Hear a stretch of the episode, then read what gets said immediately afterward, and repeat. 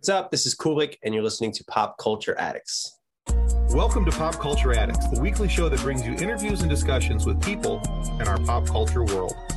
You know, that means we get to talk more about movies, more music, more video games, and more. Don't miss a week. You never know who's going to be our next guest. So, okay, addicts, are you ready for your pop culture fix? Hello and welcome to Pop Culture Addicts.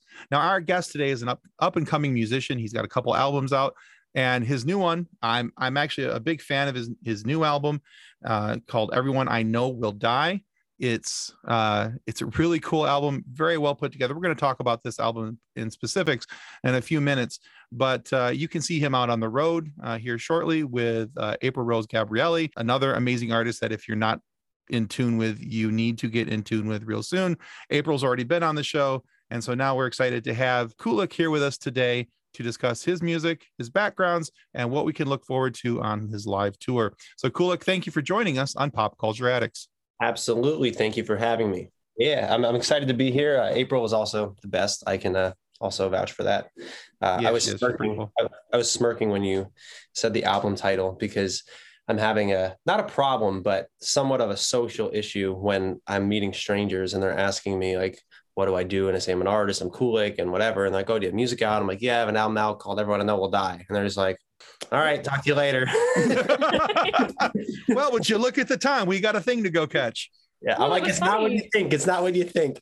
Right. And it's funny is like when I started looking into your music and I was listening to it and I'm like, my husband's like, have you listened to his album yet? I'm like, the Everyone I Know Will Die? He's like, yeah. I'm like, I'm 3 songs into it. And he's like, and you love it? I'm like, I feel like it was written for me. This is great. That's fantastic. Yeah. That's what I hope. That's what I hope when people listen to it.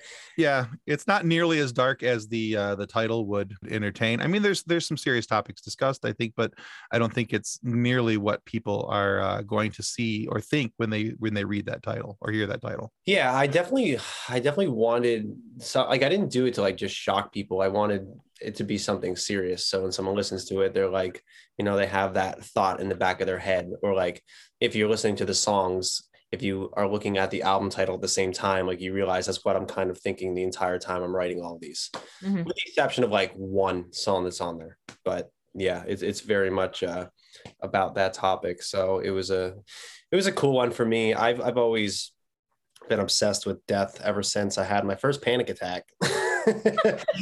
So that's an interesting time to get obsessed with death. Yeah, I mean, well, my grandfather died, and I was like, I didn't really understand that people died yet, and I was like, I think I was like 15. Like I should have been more consciously thinking about this, and I just like couldn't go to school. I was freaking out. I only felt good when I slept. So I've always been obsessed with it, and like I've kind of always been like, I always felt like people are brainwashed. I'm like, how are you not freaking out? Like, why are we just pretending that sports matter and like our jobs matter when like how come no one's trying to fix this problem? There's like only one problem, like a huge problem with you. But I'm learning more and more. I still don't know the answer. I don't think there is one. Nobody's got the answer, but don't feel bad about that. A lot of us are still over here. You know, I'm 45 and I'm still doing this. Nope, that's not the way to go. Okay, cool. Yeah, still a lot of trial and error. It's part of the process. So I definitely this, and then it's like evolutions of this. How can we improve this? You know, right? I kind of go with the video game strategy of if things are getting harder, I must be going in the right direction because there's got to be a boss battle coming around the corner somewhere. Like if things have gotten easier, I must have gone off the path. But yeah, the harder, and you have to do things in threes, then you're probably in the right direction. So right. And suddenly there's a health potion in front of me, and oh crap, things are going to get rough. Okay, we can do this. All right, so Kulik, let's talk origins, because Kathleen and I are big nerds. We openly admit that. We wear it as a badge of honor. And so we like to hear about origin stories for our superheroes and our sci-fi, people that we follow. But so let's talk about you as a musician. Growing up, what was the influence behind choosing to be a musician as a career? What helped create that desire in you to say, hey, this is what I want to do? So I never really consciously thought about it. It's something that I feel like just happened to me. The story I always tell is basically we had an acoustic guitar. No one played it in my family. And then when I was like 13, I started journaling, and then I started trying to sing those journal entries. And I was writing about like heartache and like, you know, love and bullying and not feeling like I fit in, like all these things that felt so good when I sang and wrote. So that's kind of what made me start writing. And then like what made it a career for me, I just kept wanting to do it. It became an obsession where I was like, I'm not going to stop doing this. And I mean, I had a year of my life when I was older where I didn't write any original music, and I was kind of just working like at a music store. It was still music related. And I was working at CBS Radio as a broadcast engineer.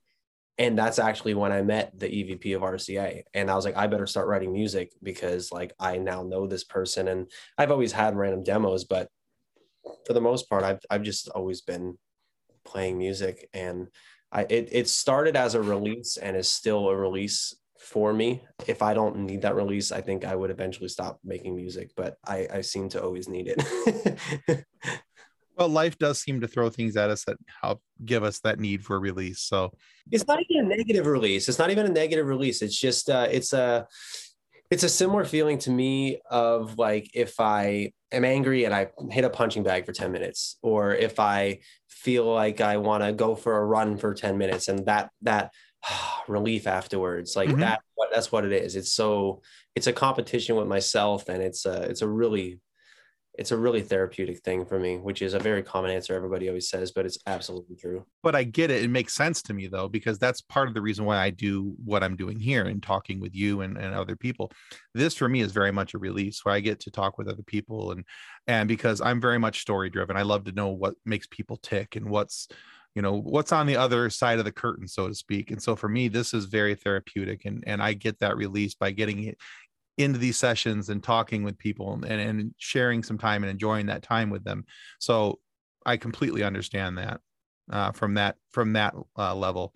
I mean, not so much the guitar playing. Do you enjoy the conversation? Cause like my question for you is going to be like, you haven't done this like forever type of thing. So like, what made you decide that you like doing this? And is it just conversation, or is it the recording of the conversation? Well, I've always been a talker, and I've always liked to talk to people, and I've always liked to know, like I said, what, you know, their background was and kind of what makes them tick and what makes their personality the way it was. I got into this kind of second-handedly because after my daughter was in the hospital in 2019, she was hospitalized for 97 days with a condition called Guillain-Barré syndrome. When it came out, my head was a bag of cats. I didn't know what I was doing, where I was going, and I needed a way to be able to talk to other people and figure out how to almost release myself back into the wild and talk with people again. But I wasn't sure how to go about it. My therapist wanted me to journal, and I laughed at her. No, literally laughed at her. I was like, I'm not a writer. That's not going to happen. And so a friend of mine who has a show called the Curiosity Hour podcast, his name is Tommy Esalen. Tommy suggested that, hey, well, you know, you like to talk. Why don't you start a podcast where you talk to people about what they've gone through and how they've overcame things and all these different things. And so that's how I got into podcasting. And then it just kind of grew from there. So that show was very much about people's stories and learning about them and what they went through, and not even so much what they went through, but how they overcame it and how they're able to move forward with life. And so for me, that's where my love of podcasting came from, because I took that and that same kind of thought process into what I'm doing now with Pop Culture Addicts and Funny Science Fiction Podcast, where we sit down and we talk to people who are doing the things out in the pop culture world, but I still want to know what makes them tick. I still want to know why they do what they do. I think I wish that was more in mainstream, because like, this is so much better than talking about something that doesn't matter for 10 minutes and then them using a 2-minute snippet of that, and then that's what is out there, you know. Mm-hmm. Like I never really went through anything super super serious up until when April was being hospitalized for epilepsy, which was a brand new diagnosis as well. I wish that people talked more about things that they had to overcome, because it would make me not feel so isolated in that. So it's cool that you do this. And I never really got it until something shook me. You know, like I was born half of that. I was born with that. That wasn't like a, oh, I need to deal with this, you know, but like that was the first one that was like, okay, I'm experiencing something that nobody else understands at all. Or so I understand like wanting to talk to other people, and it kind of makes you feel like you're kind of back into society as a normal human being and can actually contribute and not bog other people down on just talking about what you're going through. You can just, you know, and you can also vent every now and then for that too, which is what I do. But I understand what you're saying, because I've had weeks and months of that where I'm like, I don't want to talk to anybody. Nobody gets this. This is on my mind 24/7. If I stop thinking about this for a second, I might miss the opportunity of like figuring it out, you know? So. And when it is your personal experience and that consumes your every waking thought, your brain does convince you that you're alone and that nobody else knows what you're going through and nobody else has ever been through this scenario. Even if they haven't been through that very specific scenario, there have been other people who've had loved ones who were hospitalized due to similar issues or even the same issue. And that was a big thing with Tim's with Focused on Forward. That was something I really enjoyed, was no, you're not alone. You're definitely not alone. I lost my dad in 2020 to Alzheimer's. I'm 29 and I lost my dad almost 2 years ago to Alzheimer's. Like that's not normal. That's not a normal thing somebody in their 20s should have to deal with. But my dad was also 47 when I was born. Yeah, so it's very different. But the thing is, the feeling, I think, is very similar. And I think us as a culture and society don't really, it's like so far of a spectrum where like one half of me thinks like no one talks about it at all ever. And then the other half is like, you over baby it. It's like, you got to have middle ground of like, okay, you talk about it for sure, but like, you're not just always living on this side of it or else you'll be depressed. It's like, talk about it, bounce back, you know, like you should be in the range. You shouldn't be living all the way over here, ignoring it. You shouldn't be all the way over here, just swallowing yourself in it, you know? Right. Cause if you ignore it, ignoring it's not going to do anything, and ignoring it's not going to help you help somebody else. Yeah. And that's the big thing that I think we forget as society, is that we have to help others. Yeah. And I think, you know, it's a lot like anything in life. If you're too far right or you're too far left, you're just too far. You have to come back towards the middle and find the middle ground in between the situations.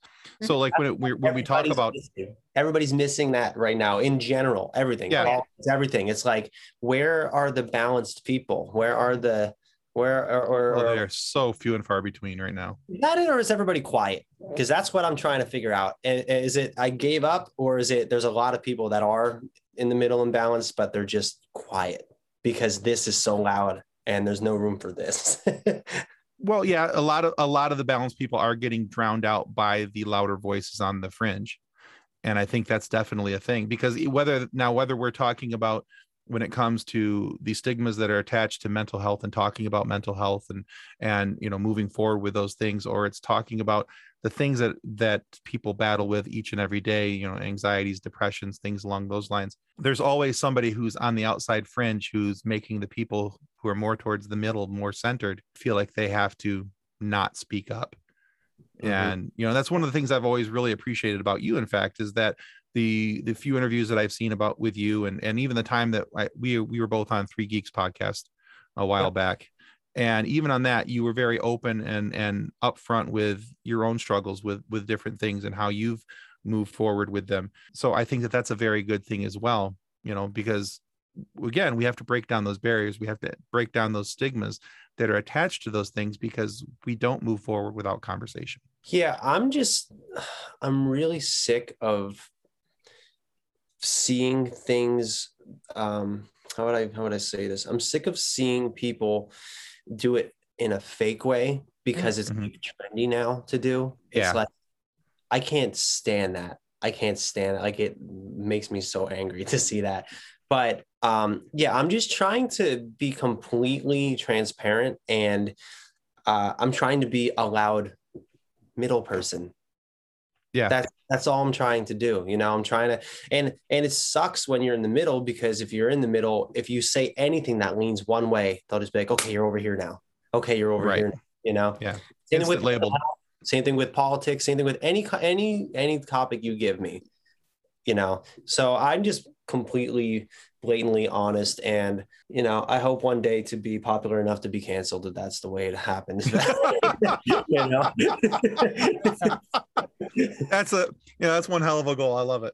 Cause I love people. I'm compassionate. I want to talk to people about what they're, you know, so it's like, if something gets, everything's just so loud and spun a certain way right now. And it's like, you know, if you can't see through that, I think that's your fault at this point, because it's not going to change. So, right. And there's so many, it feels like there's so many absolutes to everything right now too, with the, well, you don't agree with me, so you disagree with me. It's like, no. Like we live in a very gray world, very gray. Like, you know, like why are you pretending it's like black, white over here? Right. It's like, there is so much, so many shades of gray. Go back into our grayscale. It'll be okay. But you know, what's funny. Every person that I talk to, and I don't know if it's just because it's who I am and then they kind of adjust to how I'm talking about it, but they kind of agree. They're all like, yeah, well, I don't think that way. Like nobody actually thinks that way. It's just the loud voices are the ones who send it to you. Mm-hmm. Yeah.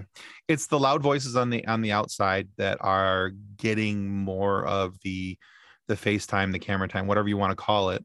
And so loves it. You want to listen, I can talk about this because I mean, I try to not be like the old bitter, like weathered musician in like talking about this stuff, but it's the same thing with music. It's like, but you're 30, you are old and bitter and weathered. Yeah, I you know, I guess so. I guess I should just be who I am. Right. But no, like, it's the same thing with music. It's the same thing with social media and the algorithm. Yeah. It's like, if you're the loudest, it's just, it's what makes people interact more. It's what makes people send people, people comment and like. So I'm not about competing in that. I would literally rather not be successful than have to do something that would be out of character. Yeah. No, that's, totally. I feel much the same.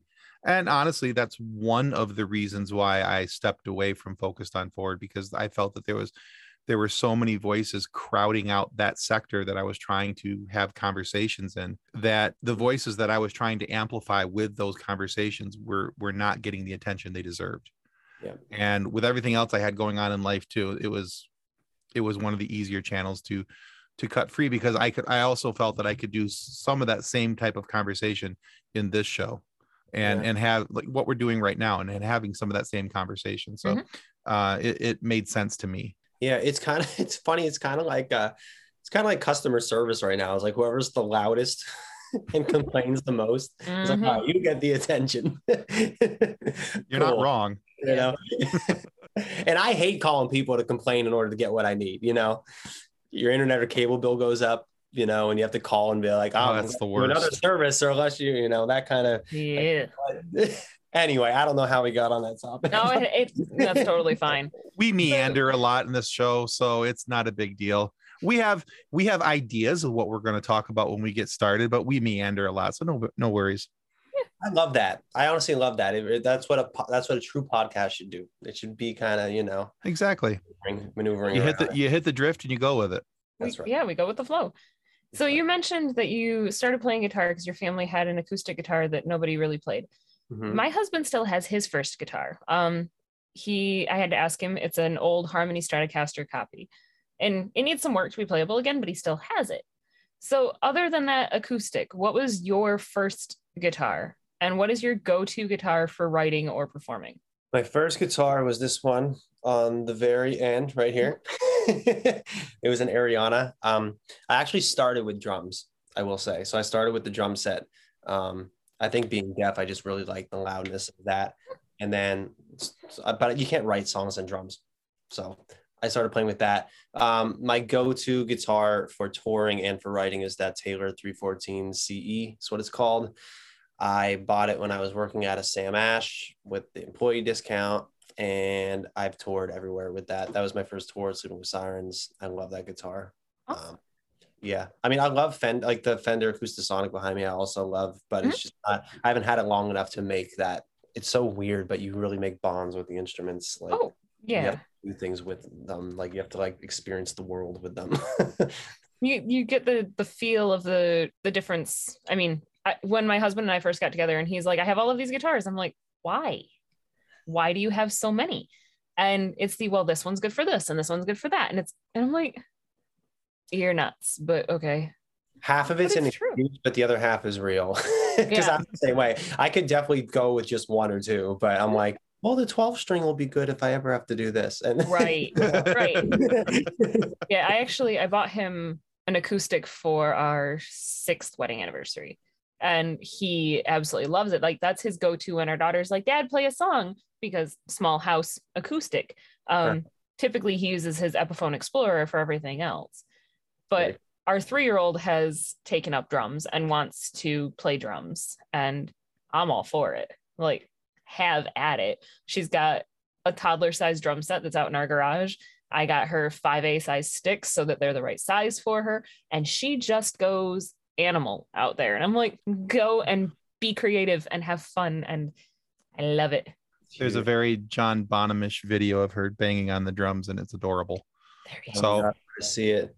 Yeah, we're actually I have a song coming out in June that I didn't really say anything about, but we have content for that as well that I'm going to be releasing, and there's like a snippet of me playing the drums when I was definitely older than 5, but it reminds me of the same thing. That's awesome. It's very interesting. That's awesome. Yeah. And I come from a musical family. My mom, my grandmother was an opera singer. My mom plays percussion in an adult wind band. She was in choir. She was a music major in college. And so to see this music in my daughter, I'm like, yay, it's there and it's awesome. But yeah, totally Animal from the Muppets. Like, that is her current drumming style, which is fantastic. It's fun to watch, especially because her daughter's adorable. I'm a little biased, but just because I have a lot of access to her, but she loves her Uncle Tim. Oh, there's that. I am lovable for some people anyway. Yeah, she's just, it's totally fun to watch. You see the little snarl in her nose. She's really getting into it. You know, it's a lot of fun. That's natural. Oh, yeah. That just happened. And she's discovered that the kick drum isn't scary. That has now suddenly become her favorite. So she will stand there and just like full bore stomp on it. And I'm like, you got it, girl. You go and explore and express your tiny self. It is the most important drum, I will say. It really is. You need the kick drum for sure. You really do. You really do. So in 2020, you released the album Yelling in a Quiet Neighborhood. You followed that up this year with another release, Everyone I Know Will Die. Now, both of them, I enjoy both of them, but I enjoy them for very different reasons. And we talked a little bit about this when we were on Three Geeks together. But I was hoping we could talk a little bit more about it today. To me, Yelling has always felt like it was a collection of songs just kind of packaged together without any real connection, that they were just, and I could be completely wrong on this, and I probably am, but it's still a good listen and it's an enjoyable listen. Mm-hmm. But on Everyone I Know Will Die, it seems that the songs are much more thought out, and there's a method to your madness and how the songs were recorded and placed on, in the track listing. And to me, it seems like a much more tightly recorded album, and the overall experience as a listener for me is more enjoyable. And I've enjoyed it so much more. So is there a difference in the approach between how you put together Yelling and how you put together Everyone I Know Will Die? It was so different. It's really interesting that you bring that up. It was so different. Yelling in a Quiet Neighborhood was a breakup record. It was still pretty much in chronological order of when I wrote it. Okay. So from start to finish, which is the same as Everyone I Know Will Die. It was also pretty much chronological order. Okay. Besides one song on Everyone I Know Will Die. When I was making Yelling in a Quiet Neighborhood, I was living in my brother's basement. I was producing everything by myself. Really stressful time period. I wasn't trying to make a package being like, this is what I want this album to sound like. It was like, this is a single, this is a single, this is a single. Okay. I'm going to put it all in one. And then to make it sound a little more cohesive, we went to Capitol Studios in California, and we got a drummer to drum on all of them. And I recorded and mixed with one guy there named Chris. He was a super talented mixing engineer. So that was that record. Everyone I Know Will Die, I wrote most of it when I was having panic attacks in the hospital or here while April was recovering after seizures. And I didn't even really have time to record much. So I would record a really rough demo, and then I would send it to our friend named Kevin Eisenman, who's a producer as well, by night. He's still is afraid to say that he's a producer, but he totally is. And I'd be like, here's the song I want to do. Can you work on this a little bit and send me it back? So he would get really good guitar tones. The structure would be there. The song would be there for him and everything, but he would really just tighten it up. Then he would send it back to me. I'd add a little bit more of what I wanted, finish the vocals.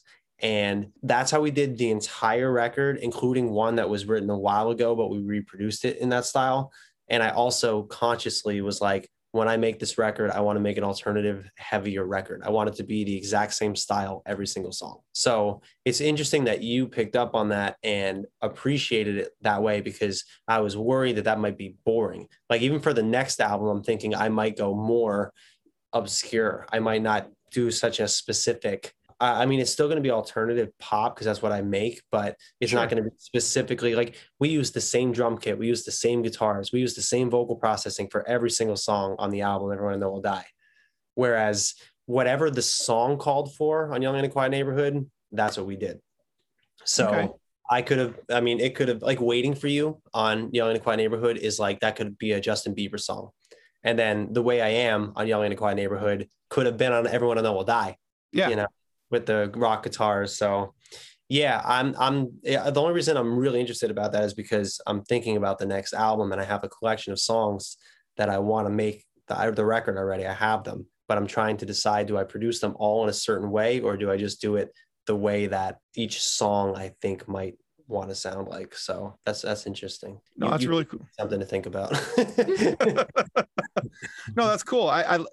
It's cool for me to know that I wasn't far off then. Yeah. I like both albums. I like the approach to both albums, but there's a definite, you can tell that when you listen to artists, especially as they grow as an artist and what they're doing. I love it when an artist is not afraid to take the chances, and they're not afraid to do something different in their, their sophomore album from their first one. And as that continues on, my favorite bands are the ones that continue to grow. My favorite artists are the ones that continue to grow. They do different things. They try different things. And so to know that was part of your process, to me, is kind of cool. And it also is exciting to me to know that that's something you're thinking about already for your next album. And that gives me something to look forward to, because now I'm like, ooh, how's he going to do it? I'm excited. I want to know what it does.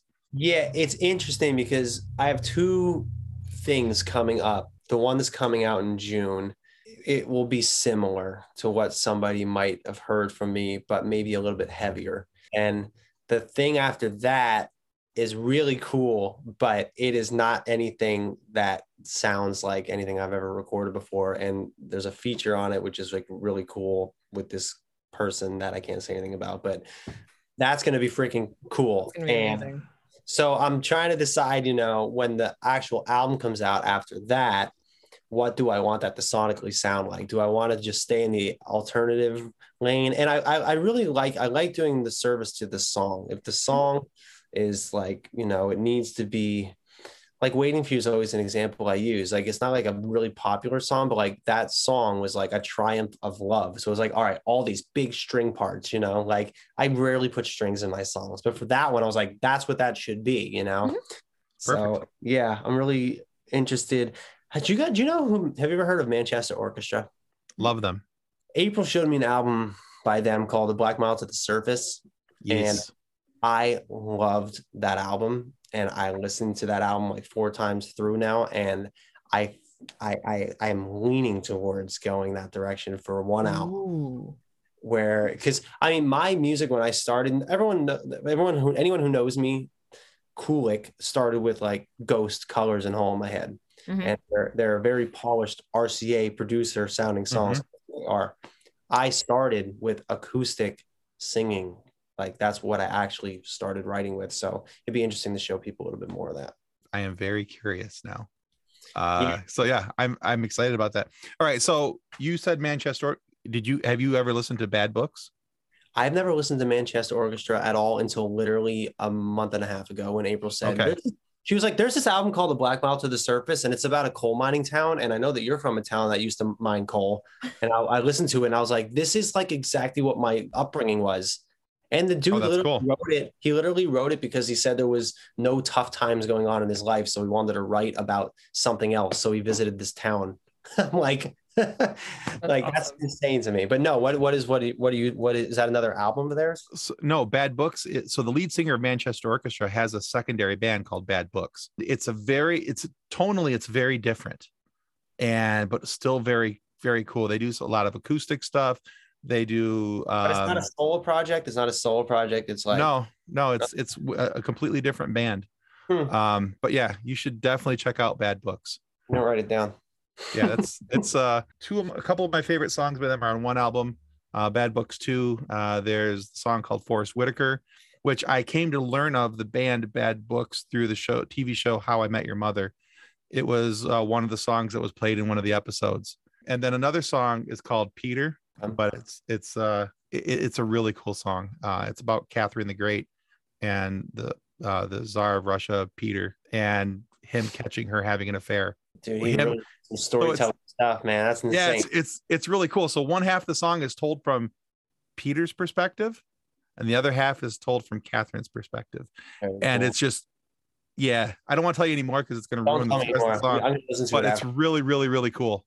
That's awesome. So, yeah, I'm trying to get more into them. So yeah, you might like that then. So you've been pretty busy over the last few years with at least 4 releases of your own, 2 albums, 2 EPs since 2018.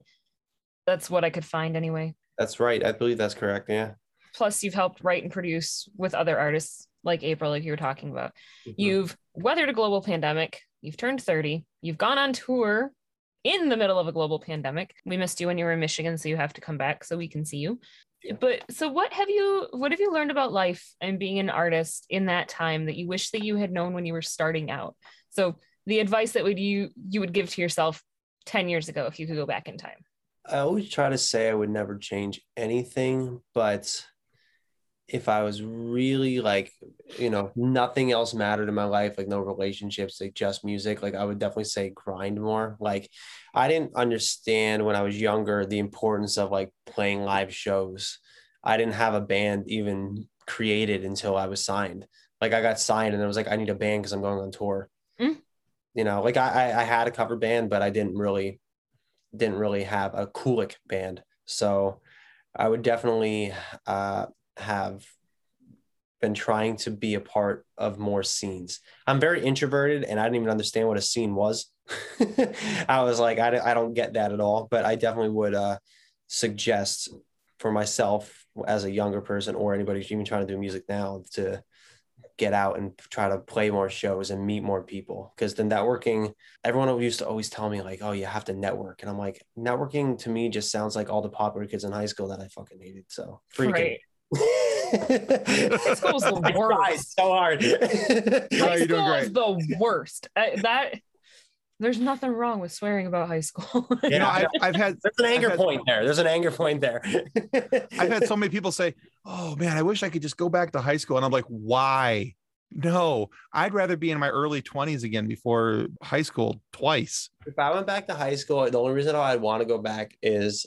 1, to write more music, and 2, to not care what anybody thought, because I would do other things that would have benefited me. Like I would have been in track and field because I love doing that stuff. I would have been in band and choir, but I was like too picked on to keep doing that. I would have those different things. And I only because I based it off of, hey, if I don't do this, I might not get picked on today. So I'm just going to. Yeah, no. Sure. Yeah, I get that. Honestly, like I got added to a 10-year class reunion Facebook page right at the beginning of the pandemic with the, hey, class of 2010, our reunion, our 10-year reunions this year. I have never been so grateful for the world to shut down than to have a reason to not have to see them all again.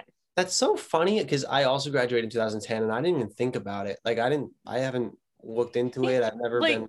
The class president started the Facebook group with the, hey, we're going to start getting stuff together for our 10-year reunion. And I'm like, no, I talked to like 3 of you. I wonder if that's just the high school experience or if where are you guys located? Michigan. Okay, so it's not then, because I just always think like Pennsylvania is a lot of people not supporting each other. It seems a lot. So I thought maybe it was just a state thing, but it's definitely not. No, it's a high school thing. It might be a Midwest thing. I think it's just a high school thing, to be honest with you. I think that people going through, you know, high school are, there's so much going on mentally and emotionally in a teenager's mind. I say this now, you know, from not only the retrospect of having been a teenager so long ago, but also having three teenagers, mm-hmm.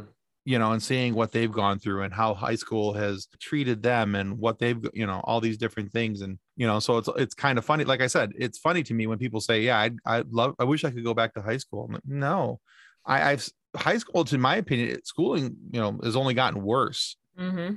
You know, the what people are going through, because now there's the technology and there's different ways to bully people and all these different things that, you know, all these different channels and things. And public schools are so focused on test results because test results are what get them funding. They're not concerned about actually teaching the children. It has nothing to do with education.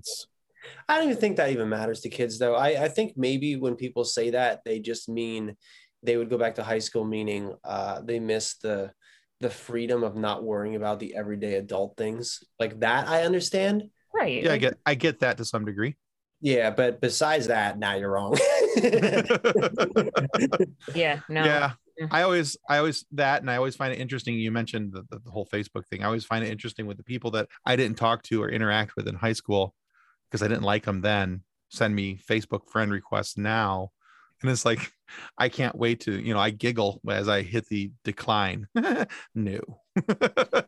I honestly feel sad. I feel bad for people because there's people that reach out to me and they're, you know, it's people I've never talked to in school. And they're like, oh, I remember you in school. I'm so proud of you for what you're doing or whatever. And like, I kind of like just like glance through their photos and I'm like, just another one of these. Like, I don't know how else to explain it. It's just like, you know, like I wish I could help you find something more special in your life, if that makes sense. Like, it's not, I don't think poorly of them. It's that I feel sad because I'm like, I really just hope that, you know, you may have been mean in high school, but like, it seems like nothing has progressed since then. And that makes me like, it's very interesting in my brain because half of me is like, wants to be like, you deserve that. And the other half is like, you were just a kid. Who knows? Maybe your freaking dad harped on you. Maybe you didn't have a good home life. Yeah. I have no idea. So right. Yeah. It's tough. You know, the ones I don't get though are the rich ones. The rich bully is the one that I'm like, I don't care if your dad's never home. You don't have to struggle and you don't have the perspective of struggle. So, you know, like I was roofing at 13 years old. So I understand what a blue collar job is. Like I've been there. No, your dad bought you a car for your 16th birthday, brand new off the lot. Yeah, that year. Face. Yeah. Yeah. Yeah. Yeah, exactly. When you crashed it 6 months later, he bought you a new one. Yeah, I'm not specifically thinking of one person that I went to high school with. Yeah, right. I think we all just had flashbacks. I was thinking about somebody in high school. So, all right, I was thinking about somebody with a friend. He was my friend. Actually, he's still my friend. He's my great friend. But he has the perspective now. But back in high school, I was like, dude, you don't even understand how great you have this. But you will. I hope. Yeah, exactly. The world will come crashing down around you at some point. All right, Kulik, we're on to our final question of the night for you. And we call it our silly question. So you can answer this as serious or silly as you see fit. All right. So here it is. I'm nervous. I don't like this setup. Hey, don't worry. It's not like on our other show. Our other show, we put people through a quiz. We put them through a quiz, and if you fail, we make a meme out of you and put you in our Facebook group. So, but here we just ask...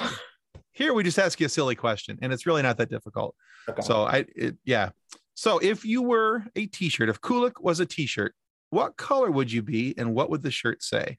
It'd be a black t-shirt, and there'd be nothing on it.